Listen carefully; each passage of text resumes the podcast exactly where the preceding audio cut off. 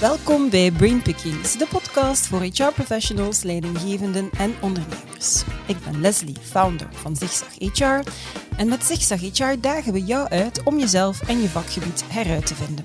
Abonneer je dus zeker op dit YouTube-kanaal of volg ons op jouw favoriete podcastkanaal. Het ABC van persoonlijke ontwikkeling, daar gaan we het in deze podcast over hebben, samen met twee bijzonder fijne dames. Hermina Van Quali, senior consultant, motivatie-experte en auteur van het boek Motiveren zonder controleren. En Helen van Dessel, senior HR business partner bij Inetum Ril Dolmen. Deze podcast werd overigens mee mogelijk gemaakt door Good Habits, waar ze nooit genoeg krijgen van leren. Welkom, dag dames. Hallo. Zijn we er klaar voor? Natuurlijk. Ja, natuurlijk, zei ze. Zelf beraden. En jij ook, Hermina? Helemaal. Helemaal. Voilà, met een licht zwoele stem. Hermine, ik ga, ik ga bij jou beginnen. Een motivatie-experte, gebeten door de zelfdeterminatietheorie. En die zelfdeterminatietheorie, ik denk dat de meeste mensen in het jaar ondertussen wel weten, en die gaat ervan uit dat medewerkers aan drie behoeften hebben. We gaan er uitgebreid op inzoomen in deze podcast. Autonomie, verbinding en competentie. ABC-behoeften. Je schreef er een boek over, Motiveren zonder controleren. Van waar die passie en waarom moet er dan een boek over geschreven worden? Wel, um, de passie komt, die is er omdat die theorie, de zelfdeterminatietheorie, is de TT, hè, zoals ik die noem, mijn leven volledig omver heeft gegooid. Zo. Um, laat ons zeggen, zelfs volledig getransformeerd. Hè. De, de, ABC, die behoefte, ik gebruik die in een werkcontext. En het is zo dat ik het vandaag ga vertellen. Maar die kun je elke dag, dag in dag uit. Ik gebruik die als ik s morgens opsta, als ik s'avonds ga slapen, als ik smiddags een tas koffie wil drinken. Dat is een, um, ja, een manier eigenlijk om, om naar mensen te kijken, om in het leven te staan. En waarom dat boek? Uh, ik heb daar heel veel onderzoek rond gedaan. En ik vertelde mijn resultaten en in de zaal zat een HR-director uh, en die kwam naar mij, die zei, Ermina, hey, super verhaal, kunt je dat iets doen in mijn organisatie? En ik was onderzoekster en ik zei, ah nee, nee dat kan ik niet. Ik ben, Want ik ben eh, onderzoeker. Ik ben onderzoeker. Echt waar. En ik ging naar huis, en, maar die vraag bleef hangen. En ik dacht, wow, dit, dit, dit kan niet. Wat is de waarde, de zin van wetenschap, van een theorie, als je daar niks mee kunt doen in bedrijven? En dan ben ik gestart uh, om, om te kijken hoe kunnen we die theorie omzetten naar een tool, een bruikbare tool en dan ontdekte ik dat er nog geen boek was. En als dan mensen vroegen van oké, okay, de handouts van een lezing, van een workshop. En er zijn boeken over de ZTT, maar die zijn ofwel heel cursusachtig mm dik. En het boek Motiveren zonder controleren was er nog niet. Dus ik heb dat dan samen ook met Anja, hè, uh, prof van de KU Leuven, geschreven. En voilà, we zijn... De rest is geschiedenis. Ik ben eigenlijk wel heel benieuwd naar de HR-directeur die er dan voor gezorgd heeft dat geen gans het verhaal mm vorm heeft. Je mag die persoon wel heel erg dankbaar Zeker, en vast. Nog, het was een vrouw trouwens. Helemaal prima dan. Super, super. Maar kijk, zo zie je maar, uiteindelijk is het heel vaak door een kleine trigger dat we denken, ja, waarom eigenlijk niet? En daar sta je dan vandaag. Kan je zo'n mini-masterclass geven zonder al te veel in detail uh, uh, in te zoomen op, op het ABC-model? Wat, wat, is nu de essentie in een minuut en een half, bijvoorbeeld? Oké, belangrijkste is ABC zijn behoeften. Mhm. Hier loopt het vaak al op vast. ABC zijn geen competenties. Vaak uh, zeggen mensen, hey Hermina, ik wil in mijn team uh, autonome, betrokken en competente medewerkers. En dan, nee, ja, het ABC is wat mensen nodig hebben. En mhm. elke behoefte, het zijn eigenlijk alle drie containerbegrippen. Mhm. Autonomie, de kern van autonomie is niet kiezen of vrijheid of onafhankelijkheid. De kern van autonomie is vrijwilligheid. Dat mensen iets doen zonder druk. Die druk kan ofwel van buitenaf, van uw baas, van whatever, de maatschappij, of van binnenaf komen. De druk van binnenaf is vaak een pak sterker nog dan die mhm. van anderen. Druk van binnenaf, tjak, intern conflict, recht naar een burn-out. Dat is ook het perfectionisme enzovoort. Dus dat is autonomie, vrijwilligheid. Zo belangrijk. De B, verbinding, betrokkenheid. Um, ik breng die ook heel graag naar een dieper niveau, mhm. naar echte connecties. Echt maskers af. En ik citeer heel graag Dirk de Wachter, die zegt het is in het delen van lastigheid dat mensen echt connecteren. Dus niet die vrijdagsborrel waar iedereen vertelt hoe leuk zijn weekend zal zijn. Dat mag, hè. Maar Dirk de Wachter geeft ook het voorbeeld van met je vrienden op café gaan super, maar als uw vriend u om drie uur s'nachts opbelt in tranen, ja, sorry, ik word er, het, het grijpt mij nog altijd aan, en jij luistert naar hem, dat is verbinding. Ja. En de C, um, dat is hè, zeker een vast zaken doen die je goed kan, maar ook leerpotentie. Dus ook nieuwe medewerkers, onboarding of mensen die van job veranderen. Ook al kunnen ze het niet, als zij de kans krijgen in een veilige omgeving om te leren, te groeien, dat is evenzeer hun behoefte mm. en competentie vervullen. Ja, oké, dat is inderdaad heel compact, maar heel helder en heel to the point toegelicht. Merci daarvoor. Waarom is dat zo belangrijk vandaag volgens jullie op de werkvloer? Wel, in deze tijd van hybride werken hebben wij toch wel een shift gezien op het vlak van autonomie en verbinding. En als ik dan kijk naar de war for talent, is competentie alleen nog maar ja, belangrijker geworden. Mhm. Ehm, daarbij komt nog eens dat motivatie toch wel een complexer begrip is dan misschien op het eerste aanvoelen kan zijn, hè, om over te spreken. En naar ons aanvoelen biedt die zelfdeterminatietheorie, het ABC, een heel duidelijk ehm, framework voor zowel de leidinggevende als voor de medewerker. En dat biedt een soort van gemeenschappelijke taal om dat grote begrip van mhm. motivatie, maar ook autonomie, verbinding en uh, competentie, om dat wat hapklaar te maken en bespreekbaar. Ja, oké, okay, dus een, een duidelijk kader. Jullie passen het ook toe in het kader van leiderschap, heb ik begrepen. Wat was de uitdaging, om, om eerst misschien wat context te wat was de uitdaging die hiermee wat, wat aangaan dan? Of oplossen? Ja, de grote uitdaging bij ons lag hem in het brengen van focus. Dus we mm wilden graag als organisatie focus brengen. En een van de manieren waarop dat we dat hebben gedaan, is eigenlijk door een nieuw leiderschapsmodel te implementeren. Mhm. En dat leiderschapsmodel heeft gemaakt dat er leidinggevende functies zijn die zich focussen op de technologie, op de oplossingen, mhm. maar ook leidinggevende functies die zich focussen op de mensen. Okay, het de ontwikkeling of nee, breder zelfs ja, nog. Breder. Het welzijn, de ontwikkeling, de motivatie, daarop gericht. En dat leiderschapsmodel dat is uitgerold, daar is een uh, leertraject, een Leadership Excellence Program aangekoppeld geweest. En vervolgens zijn we ook gaan nagaan en gaan bevragen, wat zijn nu eigenlijk de effecten daarvan bij onze medewerkers? Want als organisatie, we stellen, ja, we zijn employee-centric, maar dat is al heel snel een containerbegrip, zoals we daarnet zeiden. En dat willen we vermijden. We willen natuurlijk die walk the talk doen, wat dat we in zeggen dat we doen, dat dat ook effectief zo wordt beleefd en ook zo wordt ervaren door onze medewerkers. En daarom dat we eigenlijk aan de hand van de uh, zelfdeterminatietheorie, het kader dat dat biedt en de taal, zijn gaan bekijken en gaan onderzoeken van oké, ehm, die focus die wij betrachten te brengen met dat model, is dat er ook effectief? En ervaren onze medewerkers dat ook effectief zo? En onze visie op employee centricity, zoals dat wij die hebben uitgeschreven, wordt die ook wel degelijk zo ervaren door onze medewerkers. En zo zijn we aan de slag gegaan. Ja, al, al doen, u mocht gerust interfereren als je zegt, maar dat heb je nu compleet verkeerd toegepast. of net dat heb je supergoed gedaan. Ik echt met volle belangstelling. Ja, want jij kende het nog niet, had ik, ik begrepen. Wat, dus, wat ja, jullie deden, dus ik dus, een um, fantastisch leermoment hier. Alright, helemaal goed. Dus je was begonnen, zeg je. Het verloop. Geef ons misschien een aantal mijlpalen, learnings die je onderweg hebt gecapteerd. Oh, het is al een lang project geweest. Het is nog mhm. altijd lopende. Oh, wat is lang? Uh, lang. Ik denk dat het nu ondertussen toch al anderhalf jaar mhm. loopt. Um, het is een project. We zijn gestart met een employee centricity scan af te nemen bij al onze medewerkers. Dus de ganse organisatie is in scope genomen. Met die resultaten zijn we dan ook aan de slag gegaan. En um, we hebben die transparant gecommuniceerd in de hele organisatie. Maar we zijn ook nog met een werkgroep dieper ingegaan op de twee aandachtspunten. En in dit geval was dat nu autonomie en verbinding. Daar hebben we op mhm. ingezoomd. We hebben um, workshops georganiseerd. Eerst met onze leidinggevenden om op die twee punten in te zoomen. En dan vervolgens is elke leidinggevende ook nog eens aan de slag gegaan met zijn of haar team om dat verder uit te spitten. Daar zijn actieplannen uitgekomen, zowel op teamniveau als op divisieniveau en zelfs organisatieniveau. We hebben dat allemaal gebundeld, want we beschouwen dat ook als één geheel mhm. en dat transparant gedeeld. Ja. En daar werken we nu verder op voort. Ja. Transparantie heb ik een paar keer horen vallen. Dus alles en al de schoonheid en de Ja, hetgeen wat je daarnet ook zei. Hè. Je vindt elkaar niet alleen op de schoonheid, maar ook op de momenten en de plekken waar het niet goed gaat. En als je wilt werken aan die zaken die niet goed gaan, dan moet je die ook eerst heel open en transparant durven te benoemen. En niet mhm. verstoppen in een hoekje natuurlijk. Ja, ja wegmoffelen of zo, ja. ja. Zeg, en, en naar resultaten toe, um, zijn er zo bepaalde zaken dat je hebt moeten bijsturen? Is alles verlopen gelijk dat je had gehoopt of gedacht of verwacht dat het zou verlopen? Wel, het is een lang project.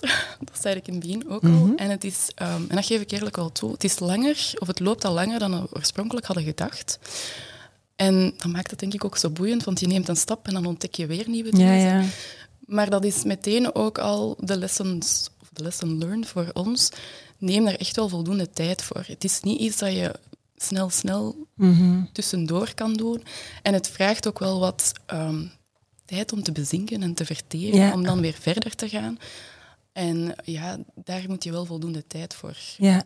Ja, incalculeren en, en meenemen. Ja, ik vind dat eigenlijk wel een heel interessante, want een, uh, een paar podcasts geleden hebben we het over change management gehad. Uiteindelijk is het ook ja, een change, is iets nieuws dat, je, dat je wilt binnenbrengen en waar dat bedrijven dat allemaal inderdaad in hun projecten met een timing en, en dat moet dan, dan klaar zijn. En een van de punten die we daar hadden besproken was ook van ja, je moet eigenlijk wel eens gevoel dat het niet loopt binnen de tijd dat je wou. Als het niet loopt, moet je durven pauzeren en, en even afstand nemen en, en dus nooit een keer gaan herijken. Een beetje, ja, je moet vooral heel goed voorbereid eraan starten en als je bezig bent, de tijd durven nemen om even... Ja, en wat dat je daar ook zegt, het herijken, want we hebben een algemene survey gedaan en op een bepaald punt hebben we ook gemerkt van de tijd die er zat tussen het afnemen van de resultaten en ermee aan de slag te gaan, was te groot geworden, was ondertussen ook te veel veranderd. Ja, heel de COVID-situatie ook. En dan hebben we ook op die twee aandachtspunten die bij ons waren vastgesteld, nog een extra, wel zeer korte, uh, pulse-survey gedaan om toch nog eens even de temperatuur te gaan opnemen. Om te zien van, is er ondertussen iets gewijzigd, moeten we nog wat bijsturen of niet? Mhm. Dat hebben wij ook wel gedaan. Ja. En om daar nog op terug te komen, wat dat je zei, van wat, wat leer je daaruit? Mhm. Inderdaad, tijd nemen. Maar ook in dat project blijven ervoor zorgen dat al uw stakeholders wel mee zijn. Ja? En steeds opnieuw blijven herhalen. Ja. Niet alleen telkens zeggen wat je aan het doen bent, wat je al gedaan hebt, wat dat de volgende stappen zijn, maar ook telkens terug dat plaatsen in dat kader. In dat kader van die zelfdeterminatietheorie. Terugkaderen waarom dat we dat hier aan het doen zijn. What's in it for me als medewerker? What's in it for me als leidinggevende? En ruimer, what's in it for us als organisatie? En dat doe je niet enkel aan het begin, maar dat doe je eigenlijk elke keer opnieuw. Maar als, hoe zal ik zeggen, als um, enabler van dat project op de deur, dan denk je, goh, mijn plaat blijft hier hangen. Ik blijf altijd Maar dat is niet, hè? Nee, niet. nee, klopt. Want zelf als ehm, ja, eigenlijk mee projectuitwerker of, of echt mhm. actief betrokken in dat project, ben je daar veel meer mee bezig dan effectief je stakeholders en je medewerkers die daar af en toe maar eens op inpikken. Dus dat element van herhaling, dat is toch wel heel belangrijk. En dat altijd terug inderdaad aan dat kader hangt. En zorgen, is iedereen nog wel mee? Inderdaad. Vergeten we ook, hè? we zijn begonnen.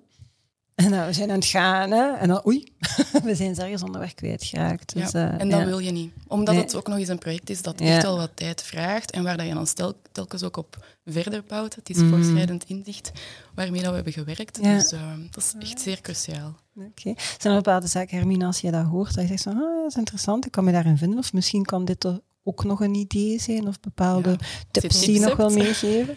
ik, ik, was aan het denken, die tijd, dat klopt. Mhm. We mogen ook niet vergeten, het is, we werken op behoeften van mensen. En behoeften van mensen, dat zijn ja, de dierbaarste schatten die mensen hebben. We werken niet zozeer op ja, gelijk welke behoeften, maar de universele aangeboren behoeften die iedereen heeft. Dus, dus wat dat ik ook merk, hè, als ik met mensen naar... Je brengt ze naar hun behoeften, wat dat we niet gewoon zijn. Hè. We zijn mhm. gewoon om te focussen op gedrag. Dus heel vaak gewoon dat inzicht van, wow, ik heb behoefte en wow, ik mag daarover praten. En ik mag daarover praten op het werk met mijn collega's. Oh, oh wat gaat mhm. daarmee gebeuren? Hè? Dus dat is allemaal zo ingrijpend. Um, aan behoeften zijn ook emoties gelinkt. Hè. Emoties zijn de signaalfuncties van onze behoeften. Dus ik begrijp heel goed dat, dat um, ja, mensen, dat is een beetje die transformatie waar mhm. dat ik van sprak.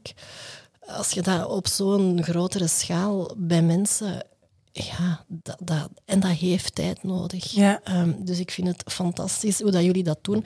Zeker ook de A en de B. De C, dat is heel gek. Hè. Daar is zoveel hijs aan, maar die zit meestal wel goed, goed op.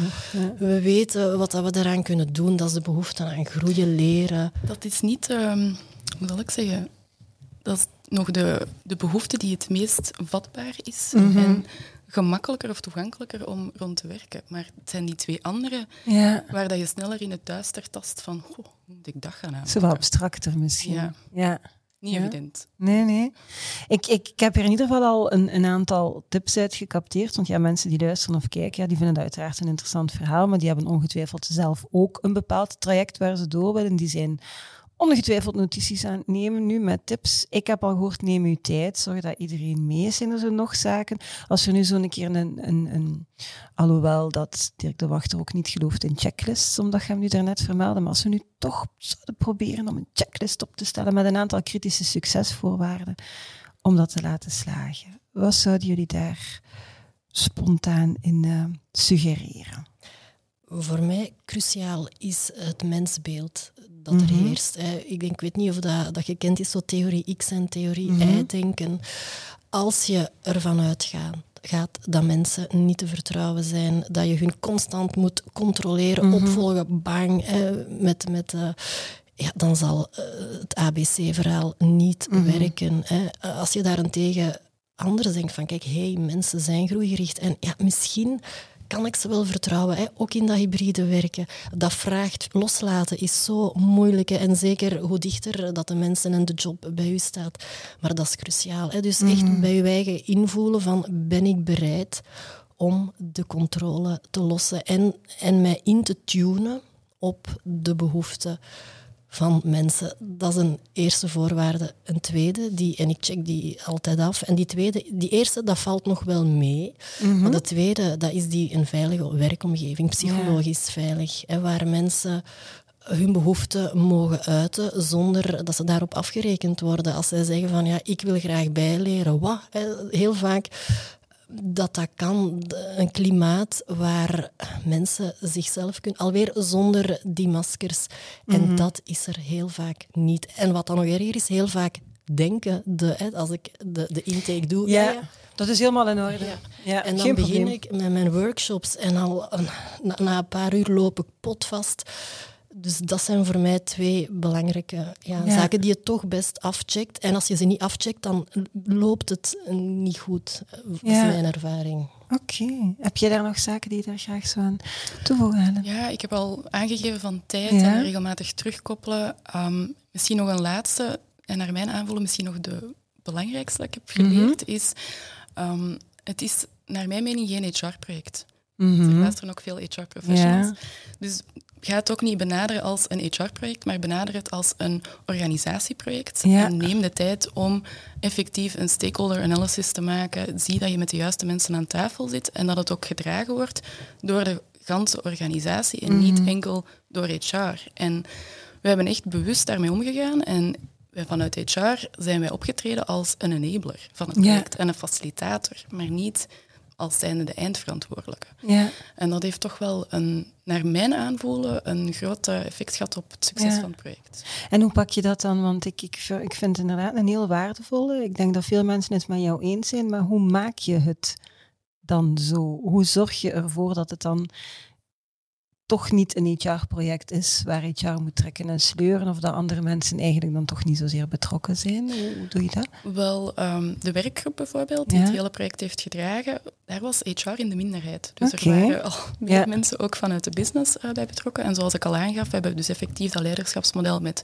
leidinggevende functies die echt gericht zijn op ehm, de medewerkers. En mensen die in die functie hebben meer het project getrokken en waren Ja. ook ja, de, de sponsors of de Ja. promotors van het project. En zij hebben ook, wanneer er meer ehm, publiekelijke ondernemingen waren, zoals die workshops en waar dat heel het leiderschap bij samenkwam, of als er iets moest teruggecommuniceerd worden naar de hele organisatie, Mhm. dan werd dat ook door hen gedaan. En HR bleef bijvoorbeeld Ja. ook meer in de achtergrond. Ja, En op die manier ja, positioneer je het ook al niet als, "Ga, daar zijn ze van ze zijn daar weer met een Ja. project. Dat wilden we niet. Oké, Ja, ja. All right. Ehm, mensen gretig en gulzig aan het leren krijgen, dat is ook de missie van Good Habits. Maar dat lijkt mij ook een van de belangrijke opdrachten voor HR. Hoe ga je dat faciliteren? Hoe ga je maken dat het gebeurt, eh, zeg ik dan eh, vaak. En bij voorkeur niet alleen in het kader van de huidige job en het huidige bedrijf, maar in het kader van uw volledige loopbaan. Hoe krijg je mensen aan het leren? Welke rol speelt motivatie daar dan bij? Hermina. Ja, wel, ehm, heel belangrijk we kunnen op vier manieren gemotiveerd zijn. Ja? Dus we mhm. kunnen eigenlijk mensen op vier manieren aan het leren krijgen. Motiveren om te leren. Ik denk trouwens momenteel direct aan mijn twee zonen in het middelbaar. Mhm. Hoe kan ik hun motiveren om te leren? En maar het, het, werkt dus gewoon op alle domeinen.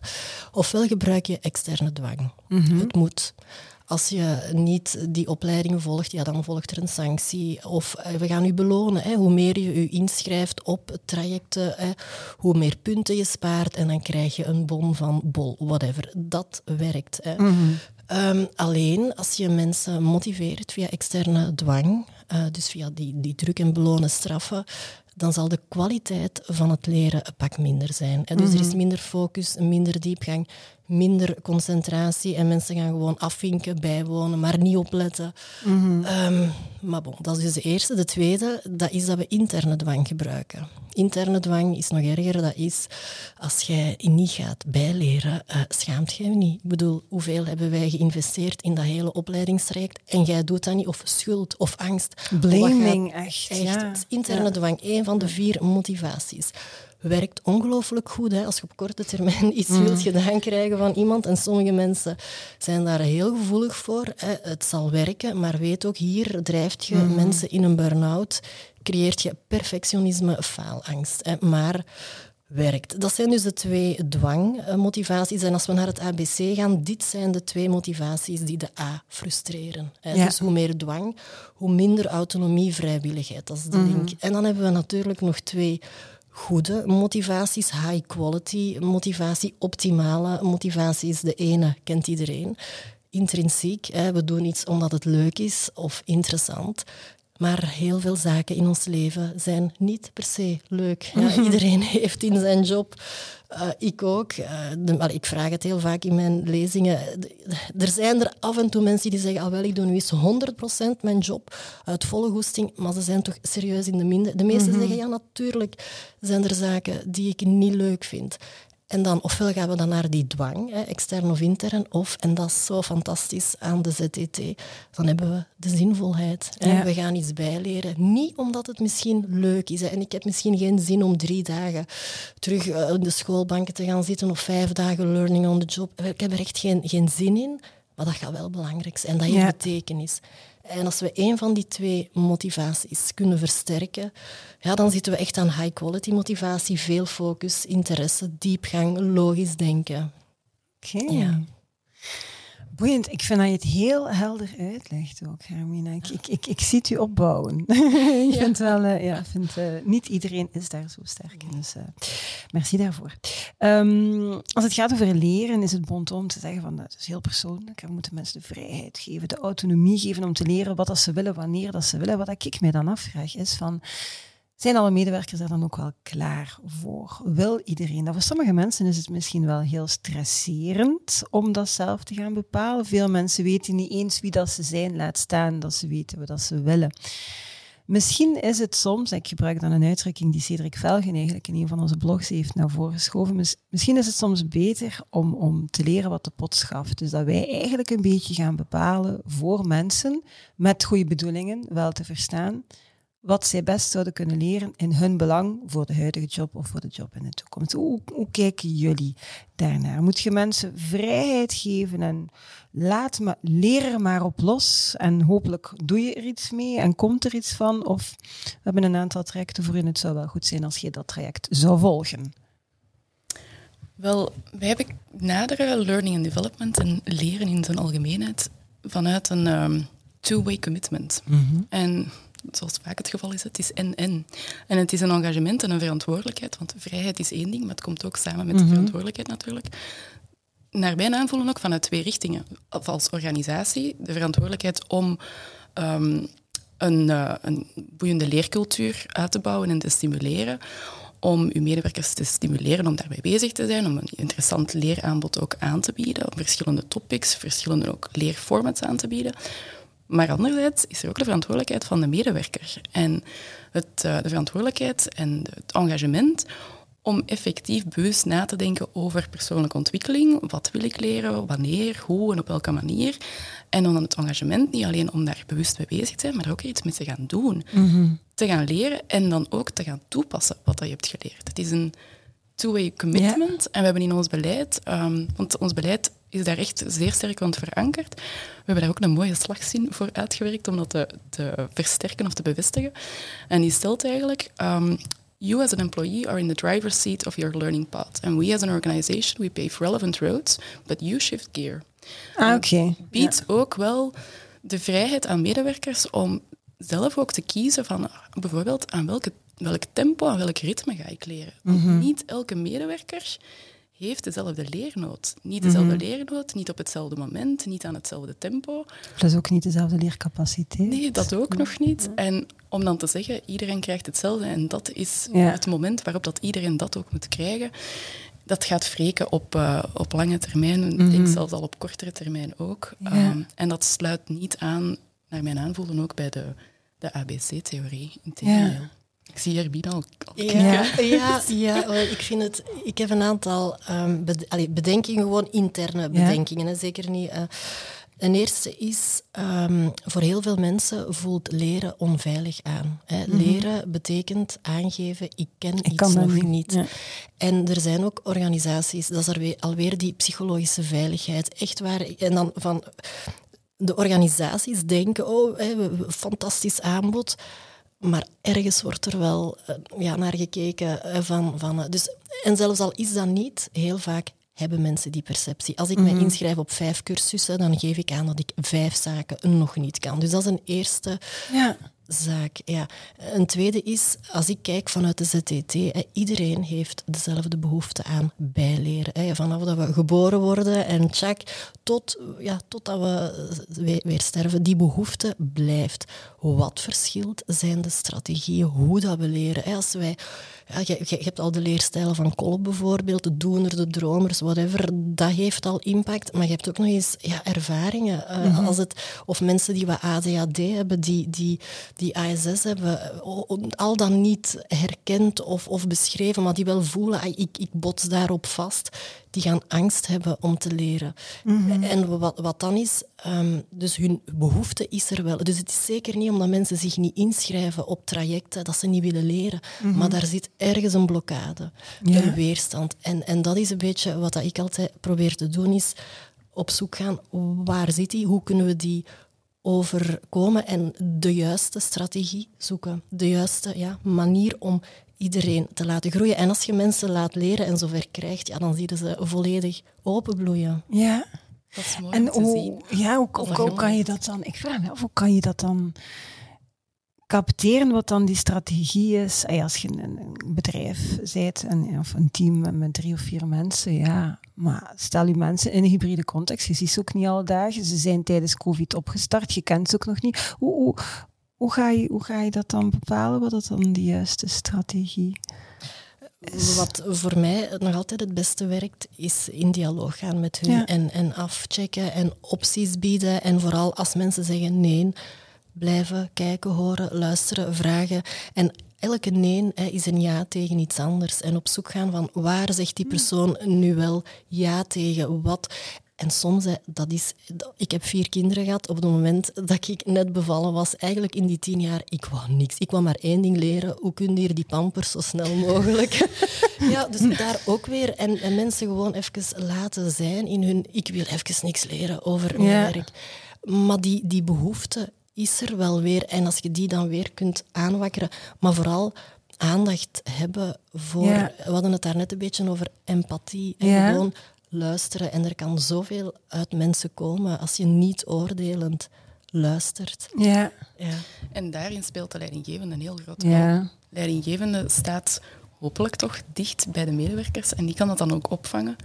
En dat is mede waarom dat wij ons leiderschapsmodel hebben aangepast met de Mhm. Ja. focus op die medewerkers. Om zo dicht mogelijk daarbij te staan en hen dan in dat trainingstraject te coachen en te ondersteunen om juist die empathie te kunnen tonen, die luistervaardigheden te hebben, om die prikkels die er zijn te kunnen opvangen. Want niet iedereen is natuurlijk aangeboren om dat meteen allemaal op te merken. Dus, Mhm. Ja. eh, ik vond het mooi ook wat dat je daarnet zei van eh, nog niet.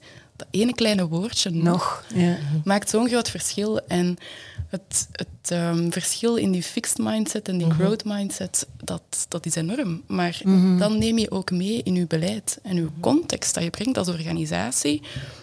dat, die ondersteunt dat eigenlijk. Want je kan nog een leidinggevende hebben die regelmatig gaat spreken met de medewerkers in het team en horen en hoe zit het met jou? En je gaat trachten te ontrafelen waarom dan iemand wel of niet aan het leren is. Maar als de context daar rond dat niet ondersteunt en als training of leren wordt gebruikt als een straf of een beloning soms, in plaats van, of ja, het kan ook anders, zijn. het kan ook gekeken worden naar wat is de toegevoegde waarde die het brengt. Dan zitten we meer uh, terug op die um, autonome motivatie waarover mm. je sprak. Dan zit je echt weer te, ja, dan breng je een andere leercultuur tot stand. En dan ga je ook die gesprekken die die medewerker gaat hebben met de leidinggevende stimuleren. En dan gaat dat een ander groeibed krijgen, als het ware, en sneller openbloeien dan als dat in een context zit waar dat een heel zwaar administratief proces is om leren aan te vragen, waar dat leren, goh, dat is maar enkel voor de happy few en als je daar of daar zit in je carrière, of in tegendeel, goh, leren, ja, je hebt pech, je moet naar een training gaan.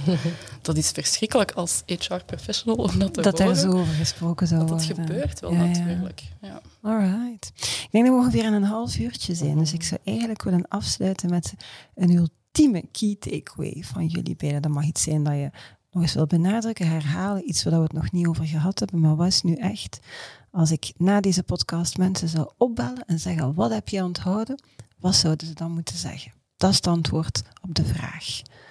No pressure. No pressure. Goh, ik zou zeggen, investeer in learning and development en die leercultuur als je ook een toekomst als bedrijf wenst. Mhm. Zonder die investering ga je ook geen toekomst meer hebben als bedrijf. Oké. Boom. Boom erop. Dat is heel duidelijk, dankjewel.